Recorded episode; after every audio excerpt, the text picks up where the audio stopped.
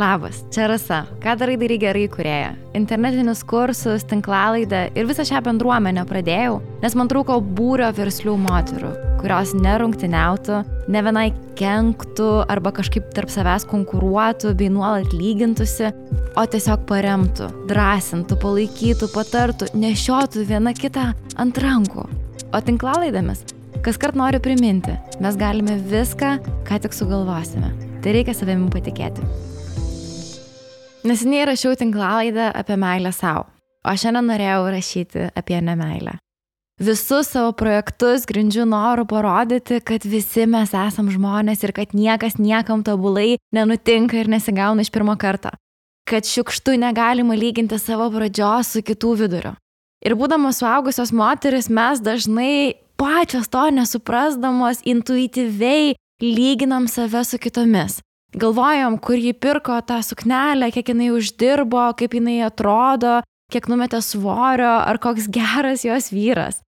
Mes pamirštam, kad galbūt mūsų ta draugė bijo šaldytuvo, nuolat persivalgo, tada kankina save dietomis, sportuoja per sukastus dantis, galbūt ji nuoširdžiai nekenčia savęs, galbūt kankina save, galbūt pykstasi su vyru, arba visiškai nesusitvarko su vaikais, galbūt jinai verkia vakarais atsigulus ant vonios grindų Tik mes to nematome, nes ką mes matome, tai yra Instagramos keli paveiksliukai ir bešypsantis žmonės, kurie pasakoja savo sėkmingas istorijas.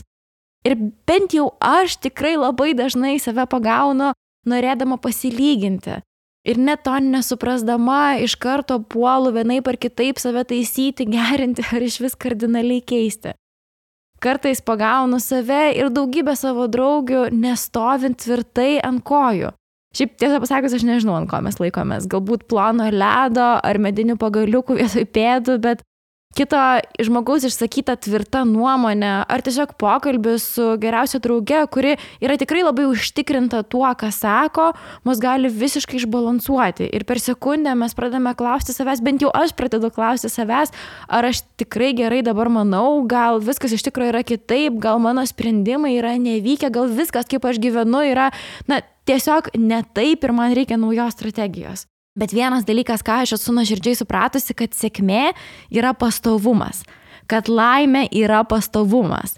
Ir stovėti tvirtai ant žemės, nesiblaškant, yra tikroji ramybės definicija. O visa tai kyla, visas tas savęs lyginimasis pokalbiai su vidiniu kritiku iš nepasitikėjimo savimi. Beje, savo vidinį kritiką aš įsivaizduoju kaip seną dėdą raukšlėtų veidų, nuolat prie manęs šlykščiai lendantį ir bandantį ką nors skaudaus pasakyti, kad tik išsireikalautų dėmesio. Ir žinau, kad jisai gimė mano vaikystėje. Aš visada turėjau būti pati geriausia spindinčiais pažymiais, man sakė, kad esu gražiausia ir tokia turiu būti. Ir tikrai nekaltinu savo tėvų, žinau, kad tuo metu nebuvo jokių vadovėlių, nei emocinės veikatos knygų apie vaikų auginimą ir jų auklėjimą. Jie man norėjo geriausio ir dėl to aš buvau ir dabar labai dažnai esu geriausia tame, ką aš darau. Tačiau jau tada vaikystėje labai greitai išmokau, kad meilė yra uždirbama. Galbūt ir tau tas pats buvo. Pasiekimais, laimėjimais, pažymiais, statusu, išvaizda. Bet kuo. Svarbiausia, parsineši namo kažką, ką pasiekiai. Ir esi mylima už tai, bet juk tai yra didžiulė našta. Ir prieš tris savaitės aš pravirkiau akis terapijoje, kaip sunku taip gyventi. Ir vienas turbūt iš dalykų, kurie mane taip tiesiai šviesiai pasakysiu labiausiai užknisa, tai tai, kad mes dažniausiai vaikštome ratais. Supranti kažką tokio esminio ir labai labai svarbaus apie save, praeina kelios savaitės, užmiršti dar mėno, žiūrėk ir atsiduri tame pačiame taške, kur ir pradėjai. Bet vienas dalykas, kurio išmokau, tai savęs nekaltinti.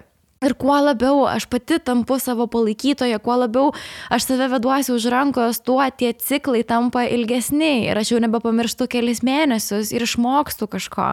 Tad man visiškai negėda terapijoje praverkti akis dėl to, kad man per sunku taip gyventi ir kad man nusibodo nuolat bandyti visiems įtikti, save lyginti ir girdėti šitokį garsų vidinį kritiką, kuris niekada nenutyla mano galvoje.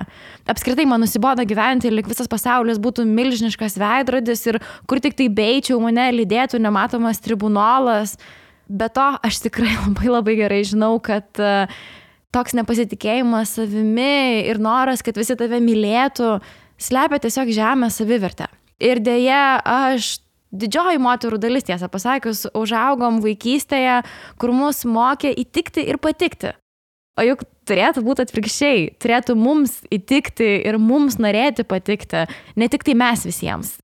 Ir rašiau šią trumpą laidą, nes nujaučiau, kad daugybė moterų, gal net ir tu dabar, kuri klausaisi, jaučiasi panašiai. Lyg visada šalia, kas stovėtų, vertindamas mūsų kiekvieną žingsnį, o gal tiesiog kasdien girdime skausmo žodžius, vidinį kritiką ir truputėlį pavargome taip gyventi. Ir aš nesusilaikysiu nadavusi patarimo yra ir vidinė palaikytoja. Jos balsas labai tylus ir mes su ją beveik niekada nesikalbame.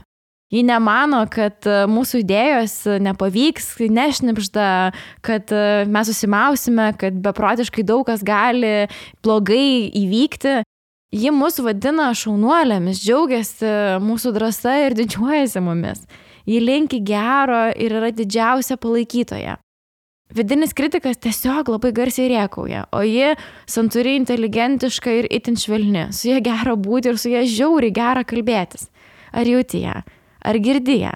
Kaip ir su kiekvienu žmogumi, bent jau man tai atrodo, jeigu nori su kažkuo susidraugauti, reikia tiesiog garsiai tai pasakyti, hei, ar nori būti mano draugas arba mano draugė. Tad su vidinė palaikytoja, man atrodo, lygiai tas pats. Reikia ją pasikviesti į pasimatymą, išsivirti skanios kavos ir pasikalbėti ir iš tikrųjų išgirsti, ką jis sako.